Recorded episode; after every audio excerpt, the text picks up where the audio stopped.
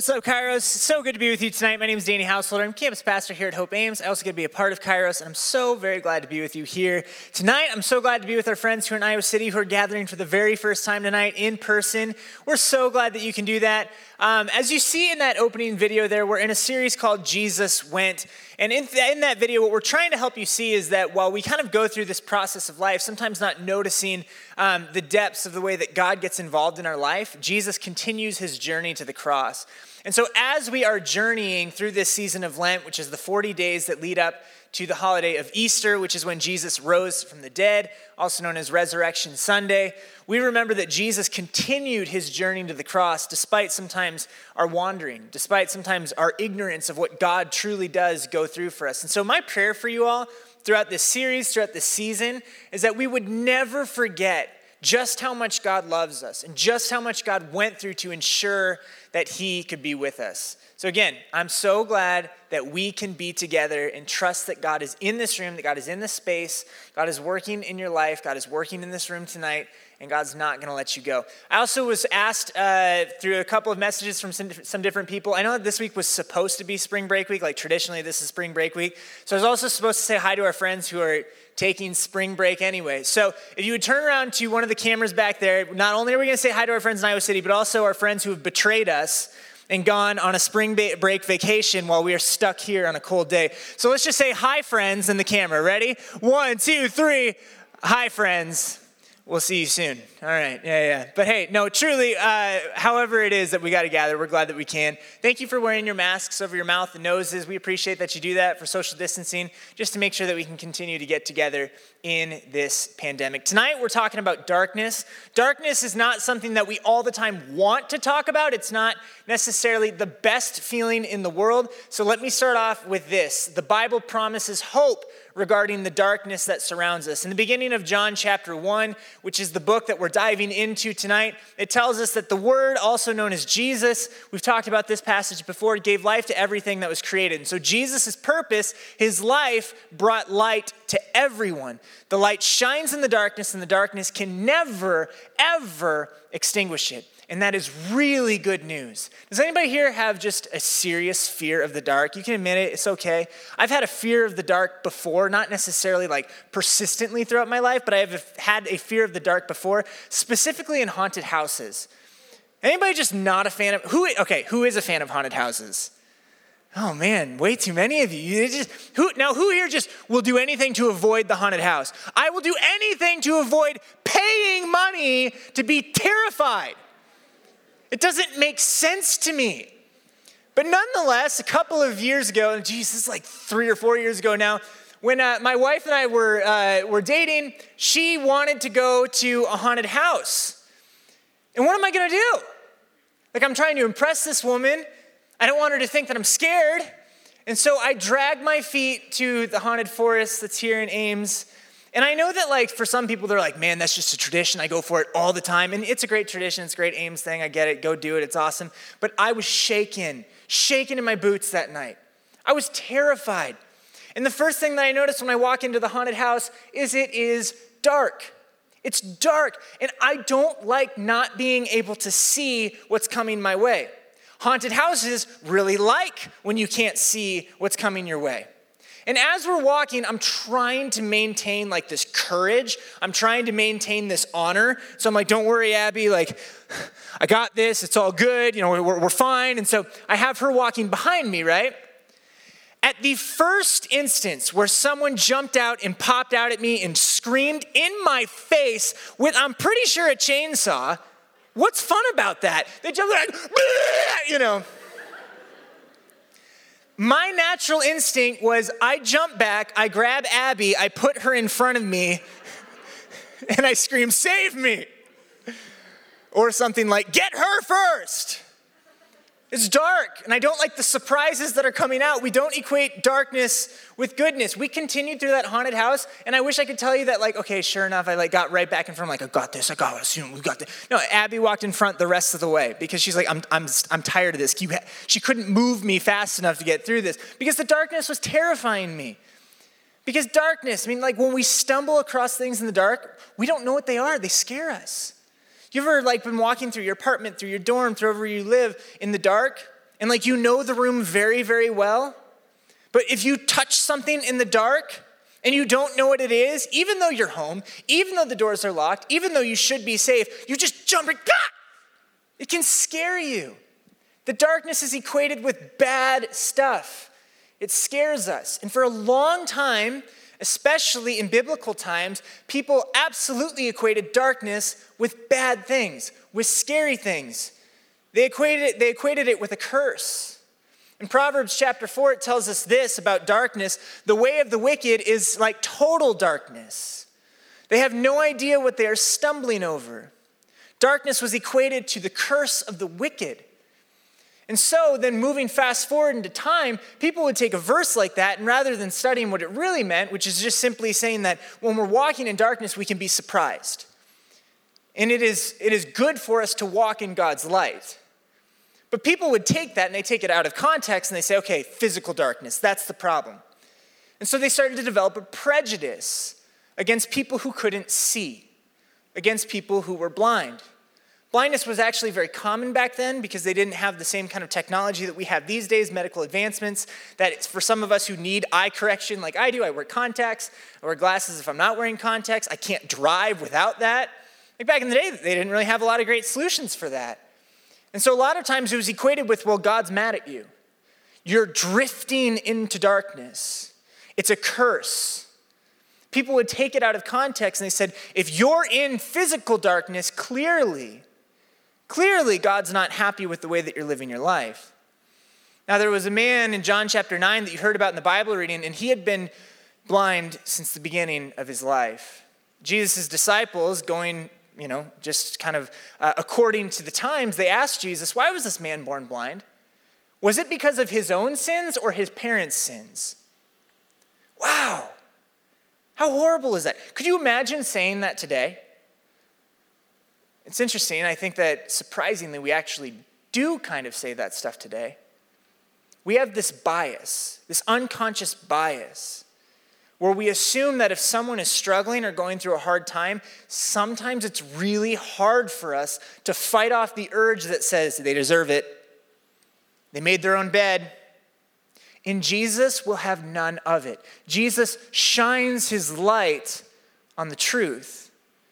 In fact, Jesus responds very quickly to them and he says this, he says, it was not, simply, it was not the sin of his, it was not the sin of his parents. This happened so the power of God could be seen in him. We must quickly carry out the tasks assigned to us by the one who sent us. Now, now I get it. Sometimes we read that verse and maybe it's like, oh, okay, so this man is blind and God made him blind and God just wanted to use his blindness to make God look better. This is one of those examples where Greek does not translate super well into English. In the Greek, what we have there is there's a so that kind of statement. It's a purpose statement. The word for so that is hina.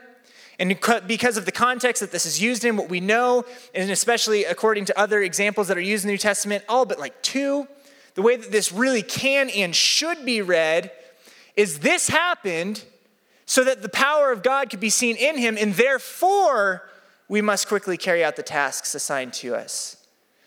This happened, and because of that, now we have the opportunity to shine God's light. See, there are three misconceptions about suffering. The first is, is that it is always because of something that I did, and that's not necessarily true.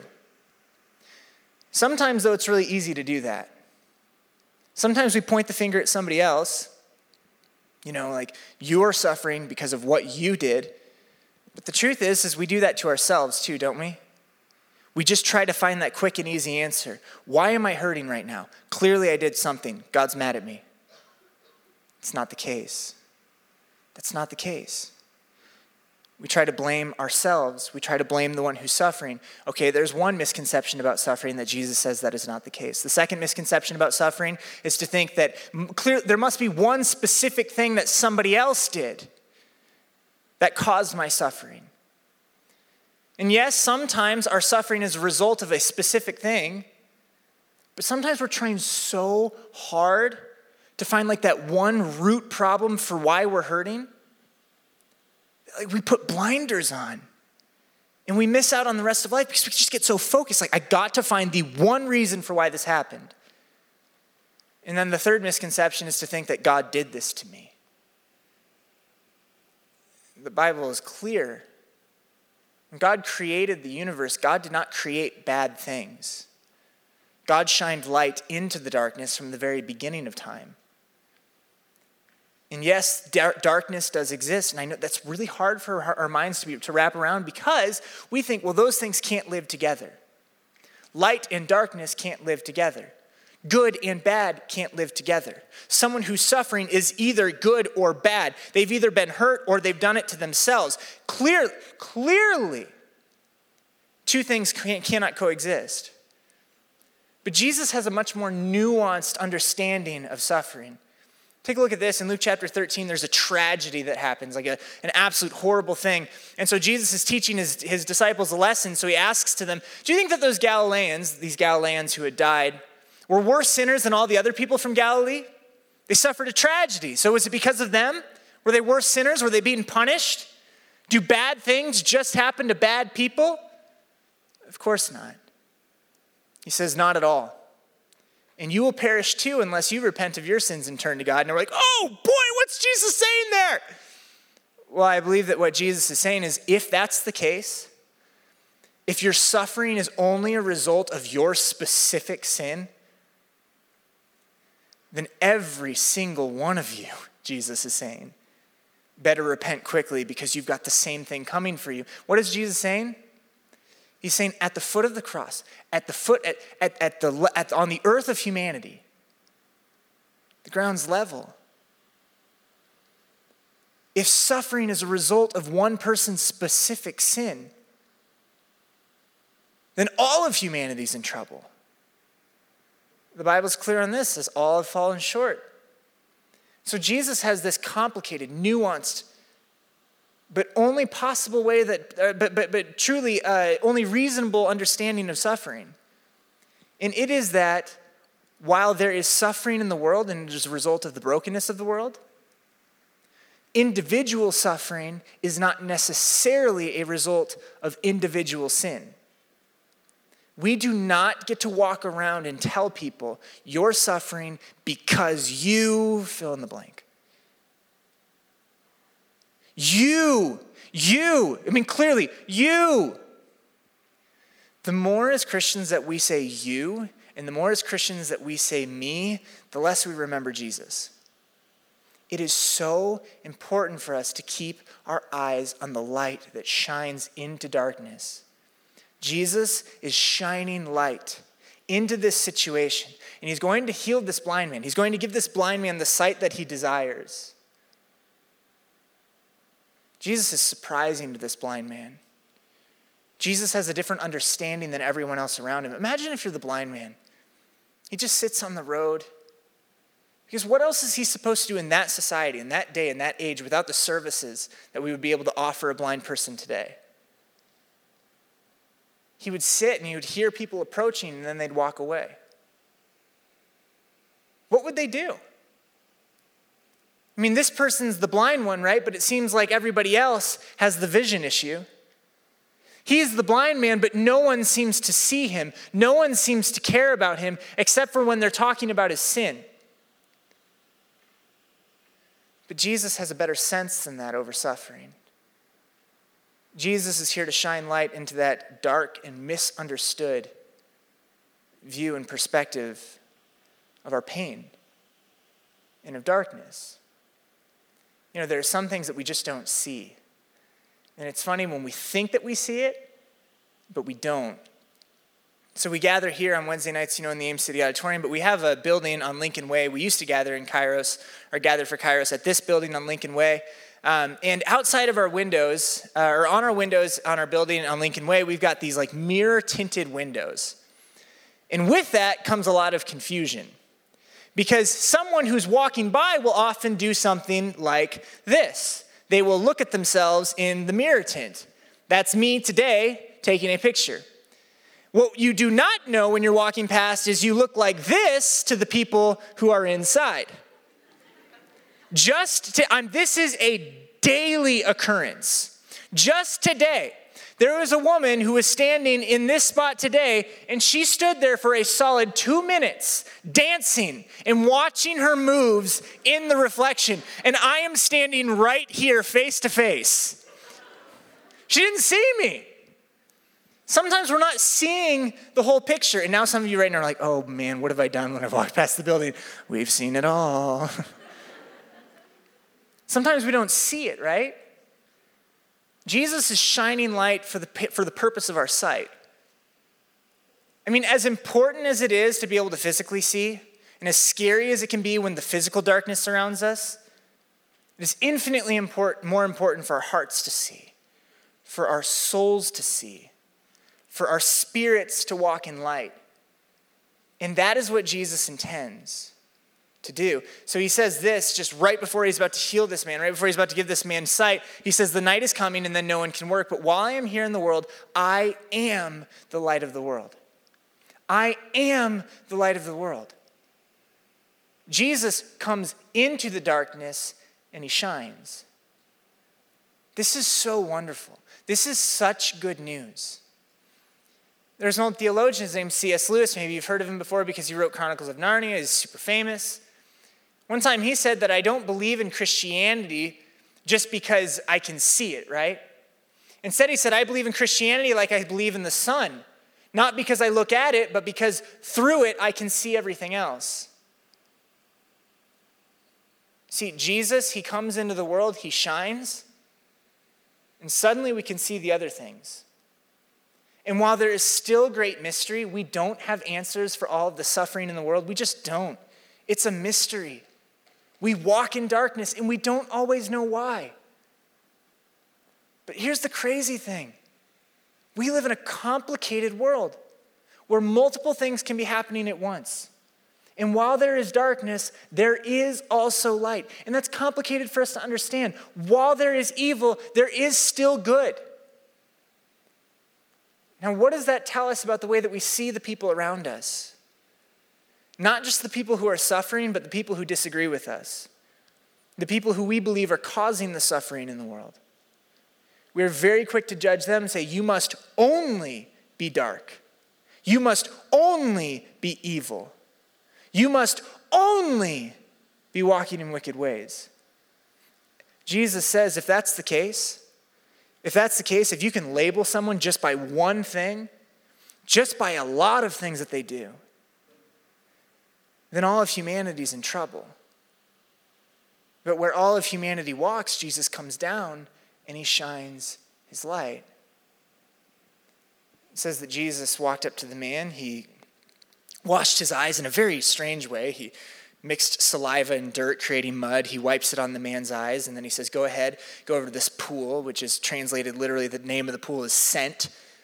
And a lot of theologians and biblical scholars will say that Jesus is sending him to a pool called Sent because Jesus is known as the one who was sent, almost to say, yes, you are going to wash your eyes in the pool, but I am the one, the sent one. I am the one alone who has healed you.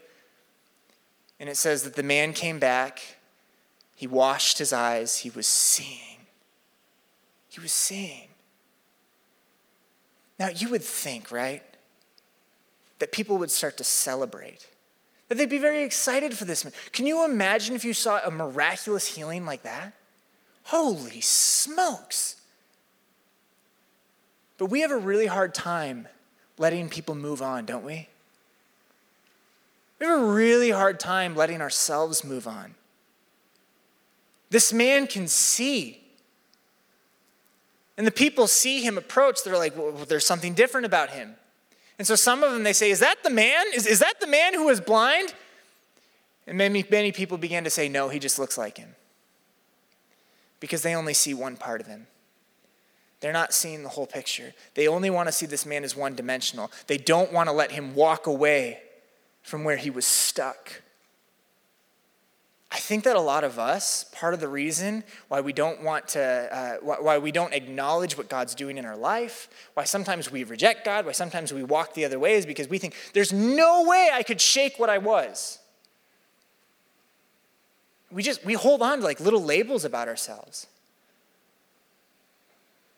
You know, like one of my insecurities when I was becoming a pastor and when I was starting to dive in this a little bit more, I was like, oh my goodness, what about people who, what about people who really know me? What are they going to think? They know me, right? Of course, it's not just pastors. Maybe you're scared to like acknowledge to anybody outside of this room that you love Jesus because you're scared that they don't, they can't possibly associate you with Jesus and the other things that you've done.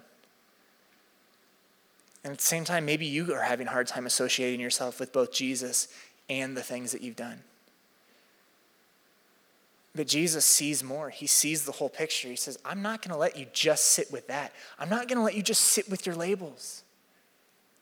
Again, we get stuck on these things, the suffering, the problems, the mistakes, all that stuff. And we just have blinders on. We just focus on that. But Jesus comes in and he says, let me turn on a lamp. Let me be your light. Let me illuminate the entire room. And now you can see life for what it really is. The way that you were supposed to live it. You know, we get stuck on like one feature about someone. And we think that, like, I don't know what we think is necessarily going on, but like we, we, we think that we can keep them there or something. We think that we can label them with that. We think that we can keep them in those places. But we're really the ones who end up looking silly.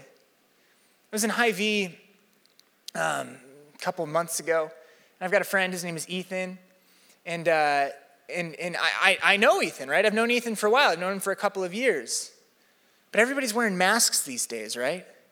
So we're not seeing like the whole picture, the whole face. And I feel like I walk into this situation often where I think like I know somebody, but I don't. It's not, you know, all that stuff's not great. But I I was convinced this is Ethan, right? He had the same hair. He had the eyes. It's Ethan. I walk up to him. I'm like, Ethan! This man looks at me like I'm crazy. He looks at me like, what? I'm like, Ethan, what's up, man? Hey, how you doing? He goes, I'm not Ethan. I'm like, ha, ha, ha, very funny. I can see his eyes, and I can see his hair. And I'm like, this is Ethan. Clearly, this is Ethan. We continue this conversation for about twenty seconds. I'm like, Ethan, come on. He goes, no, seriously, I'm not Ethan. I'm like, yeah, okay, because you could get away with that these days because everybody's wearing a mask. No, I'm not Danny. I'm Roger. Trust me. Yeah, that's a good one, Ethan. Eventually, this man takes off his masks, and he says, I'm not Ethan. And as soon as he took off his mask and I could see the entirety of who he was, I felt very silly. He looked nothing like Ethan. Absolutely nothing. As soon as I could, I got I, I communicated it to him like, you will not believe what happened. I thought it was you. Man, it's because I was so like fixed on one part of this guy's face. That has to be him. We get so fixed on one part of somebody's life, we think that has to be everything that they are. Is it? Jesus says, no. You're more complicated that than that, and I see it all. The Pharisees, they were very frustrated. They kind of lived in that frustration, that kind of pain, that kind of uh, struggle where they didn't want to let people walk out, walk into the light from their darkness. And so there's kind of this back and forth between the blind man and the Pharisee. The Pharisees are saying, no, no, no, no, no, no. Clearly, uh, you, you, you were healed by a man who is a sinner. This isn't good. They come up with all sorts of excuses. They talk to his parents. They say, this isn't actually your son, right? This is not the blind man. Or maybe perhaps like he wasn't actually born blind. It was just a fake. It was just all phony. Right? There's no way. There's no way. Either he is the blind guy or he's not. God can't redeem that kind of stuff. They won't have it. The Pharisees have this conversation with the man. They say, no, no, no, that, that's who you are. We will label you. They'd say to him, you were born a total, a total sinner. What are you trying to teach us? What we don't know about what God's capable of? They threw him out of the synagogue. It's interesting, this man can finally see. He sees everything that's around him. And now his community says, well, we don't want to see you. And I wonder, I mean, is that just because they couldn't let him? We can't stand you being someone that we didn't already label you to be. You're a sufferer because you're a sinner. Sounds like the Pharisees have a lot of blind spots, huh? And this man who spent his entire life sitting on the curb, waiting for someone to notice him, is sent out. away. But there's this amazing thing about Jesus. Jesus always sees us. He always shines his light. It says Jesus found the man. And there's this beautiful, intimate conversation that he has with the man. He says, do you believe in the Son of Man, which is another name for the Messiah, the Son of God, Jesus himself? Do you believe? And, this, and the guy says, I want to know. I want to know. I want to know. I want to know. Who is it? And Jesus says, I'm, I'm, I'm him. It's me.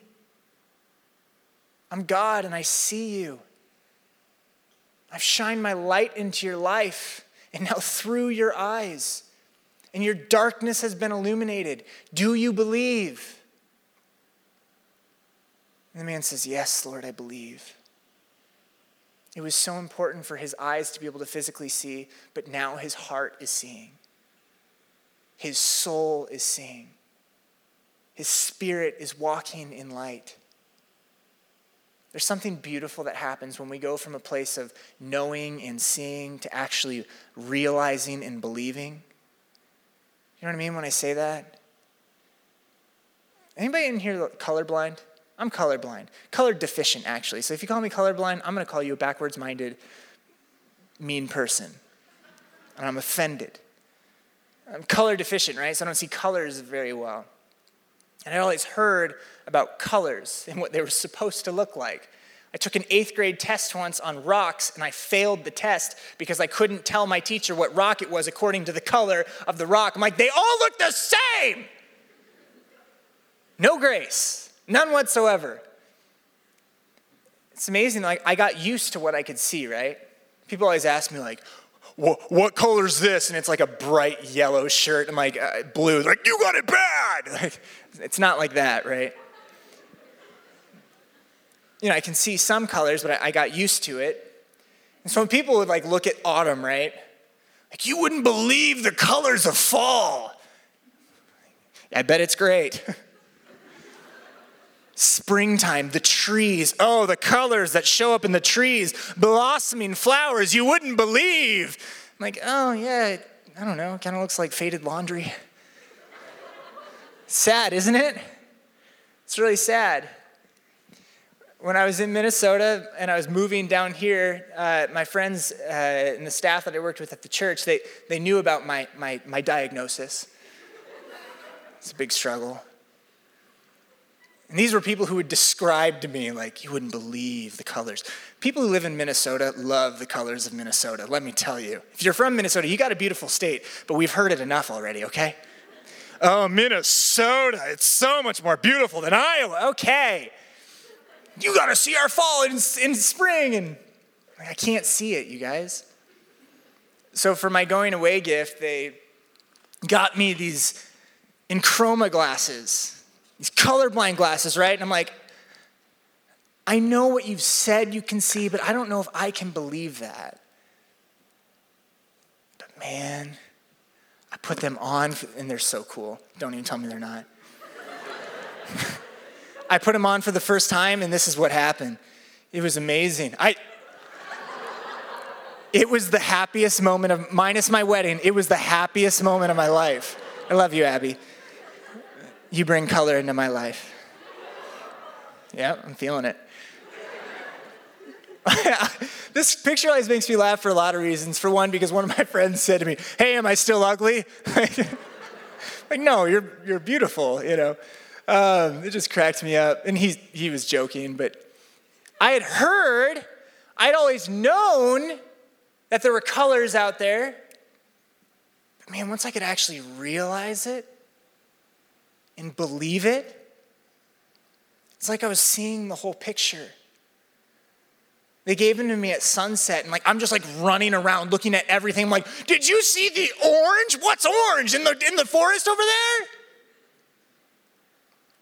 And I started to see that trees weren't like just one color of green.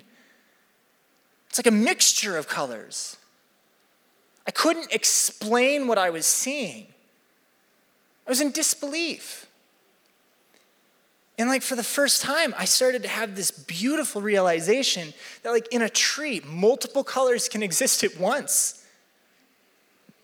Maybe everything's not always just as it seems. Maybe there's more to be seen. Maybe God sees more. And maybe God's in the process of revealing more to us.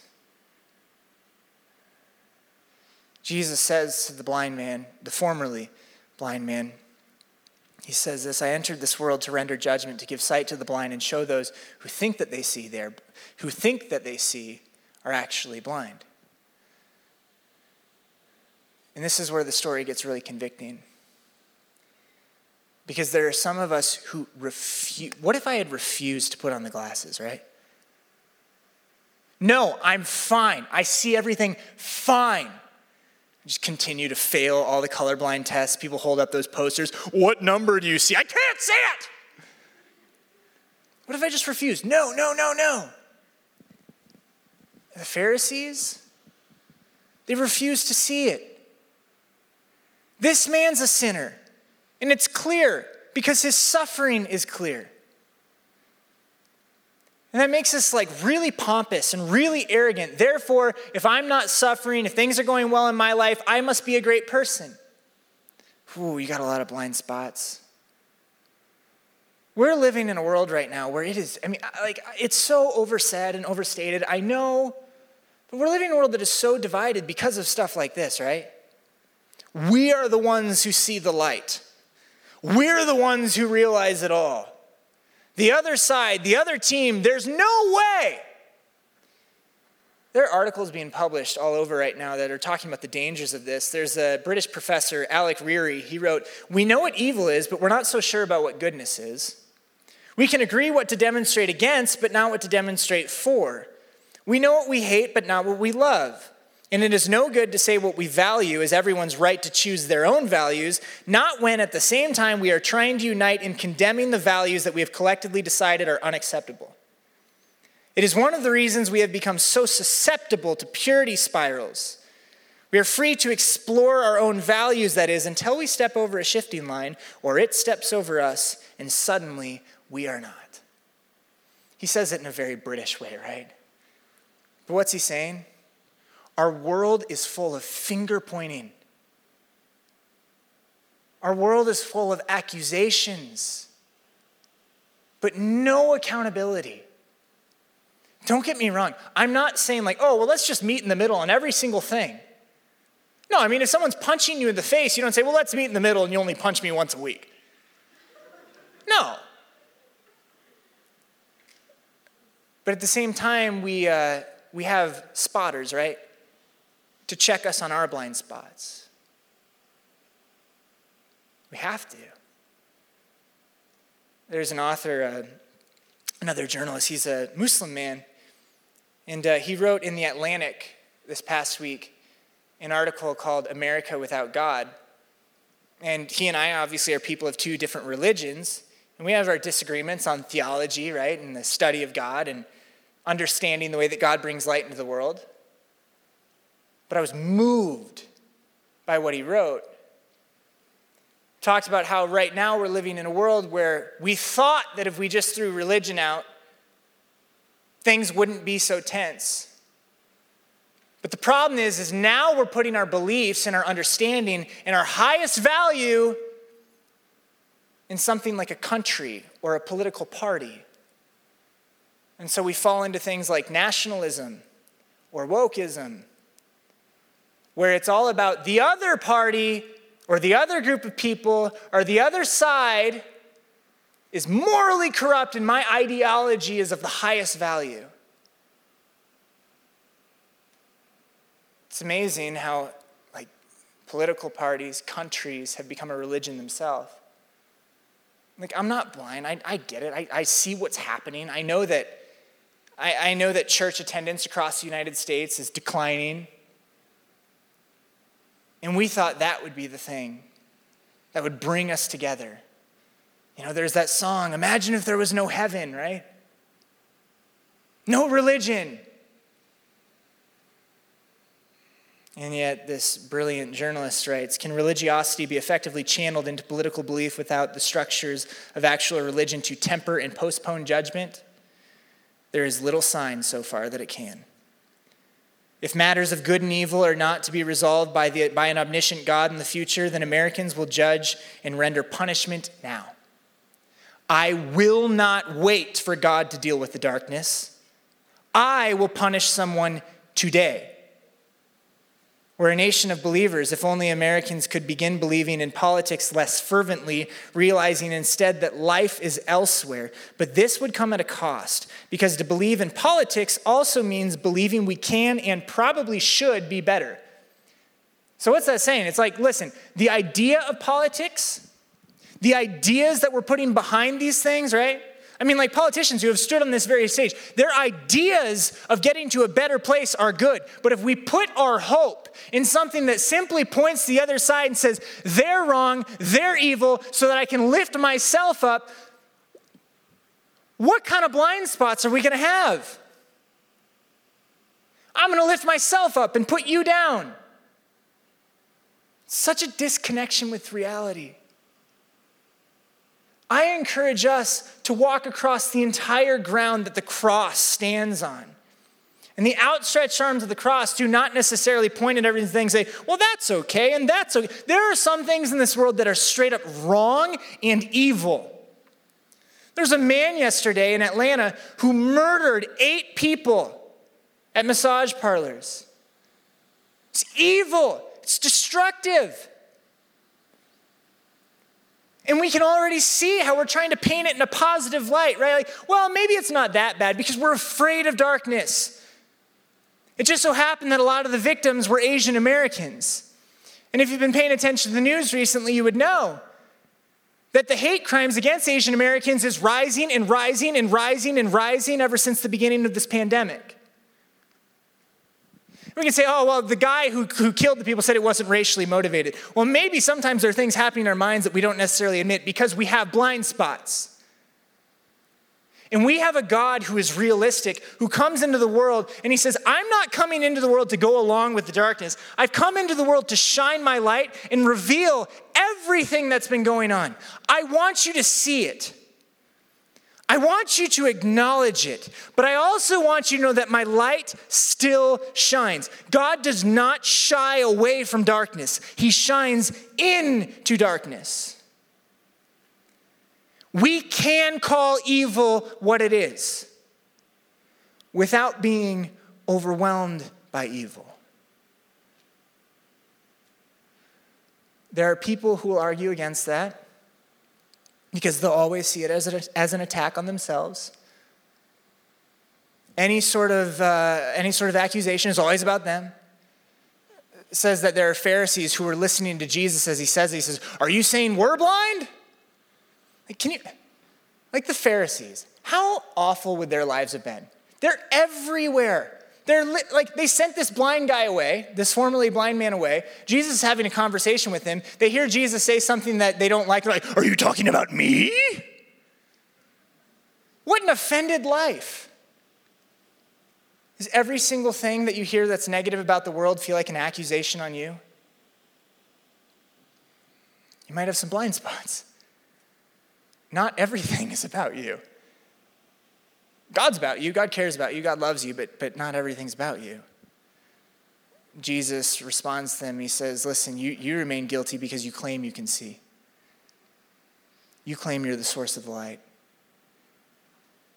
Jesus says, no, I, I'm the only source of the light. And I shine into darkness. You know, we try to find our hope in other things, we try to find our light in other things. But there's something very unique about Jesus. We we get so focused on like a career, on power, on status, on money. And, you, and if you are going to get the most out of those things, you will have to be laser focused. Tunnel vision focused on those things. If you want to be the richest person ever, right? You're going to have to be laser tunnel focused on money. There are certain things in this world where they will absorb all of your attention. And you might believe that you're accomplishing everything and getting everything that you want, but you've only created tunnel vision and you've got blind spots now. Here's the interesting thing about when we keep our eyes on Jesus. when he becomes the one that we find our light in, when he becomes the one that shines light into our darkness, when he becomes the one that we find our hope in. Jesus comes into the world, and he shines a light. Yes, for the glory of God. And yes, we give God credit for that. Yes, we praise and worship God for that. It says that the blind man fell down and worshiped Jesus when he saw who he was. But the light illuminates the room, and we don't have tunnel vision. We just have vision, finally. We can see in the darkness. And suddenly we're able to live in a world where there's suffering. We're able to hold on to the light even when there's darkness around us. Because there will come times when the darkness feels like it's overwhelming, right? And we'll want to say, well, it can only be one or the other, light or darkness. But there was a time when even Jesus was troubled. Jesus is the light of the world. But the book of John, chapter thirteen, now toward the end of this book that we've been in tonight, says Jesus was deeply troubled. God in the flesh troubled? Really? He was having his final supper with his disciples, and he knew that his time was coming to die. And he's troubled. As it turns out, light and darkness are sometimes more compatible in this world than we want to admit.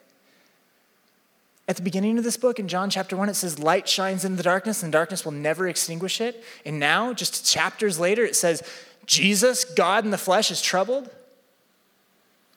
At the beginning of the book, it was a victory claim, and now it's trouble. Maybe victory and trouble are more compatible than we think. Maybe this world is more complicated than we think. Jesus looks at his disciples. He says, I tell you the truth, one of you is going to betray me. You're going to hand me over. And the disciples freak out. This isn't supposed to happen. God's not supposed to die. God is God. God could never be put out.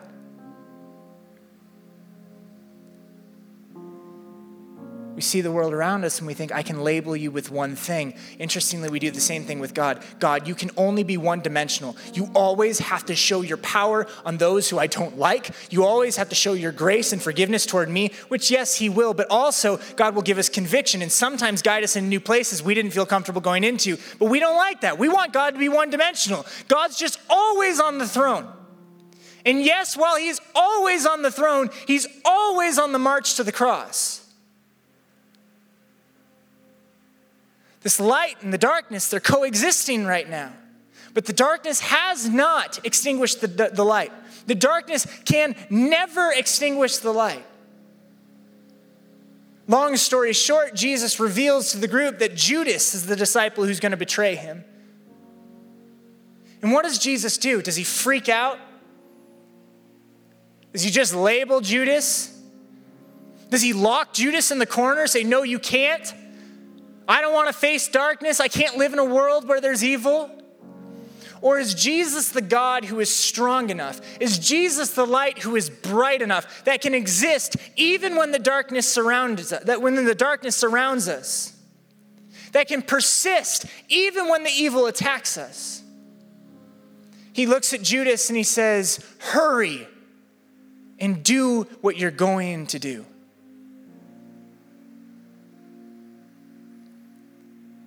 Yes, Jesus shines his light, but he's shining his light because we're living in darkness. The darkness and the light, they're coexisting. The darkness will not extinguish it, but we're living in both right now.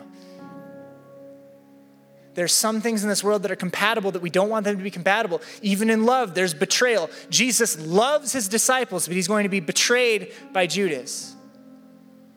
And yet here he is in the face of trouble, in the face of darkness, in the face of evil. Jesus is still courageous and he eagerly says, hurry, go and do what you're going to do. And it says Judas left at once, going out into the night or the darkness. Jesus is not afraid of the darkness. Do you think that Jesus is afraid of the darkness you're in? Do Do you think he can't shine a light into your darkness? Yes, he can.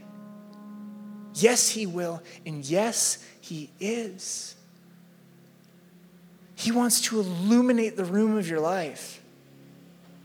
He's not afraid of the evil. He's not afraid to name the evil what it is, but he's also not afraid to redeem the lost and the broken and the confused and to bring sight to the blind, because the light shines into the darkness and the darkness will never extinguish it. So you got, you got time. As long as you're here, you got time. Let go of the blind spots. Start to look around. Don't be like the Pharisees who say, I have to have it all figured out. I either have it all figured out or nothing figured out. It, it's okay. Let Jesus come into your room and light up the night. The light shines in the darkness, and the darkness will never extinguish it. So the blind man saw with his eyes, but even more importantly, he saw with his heart, and his spirit began to walk in light. You can experience that too. Despite the darkness, despite the evil, despite the lies, despite the labels, Jesus will shine his light to reveal to you who he is, and to reveal to you who you are, and to reveal to you who your peers are, to reveal to you his plans for this world.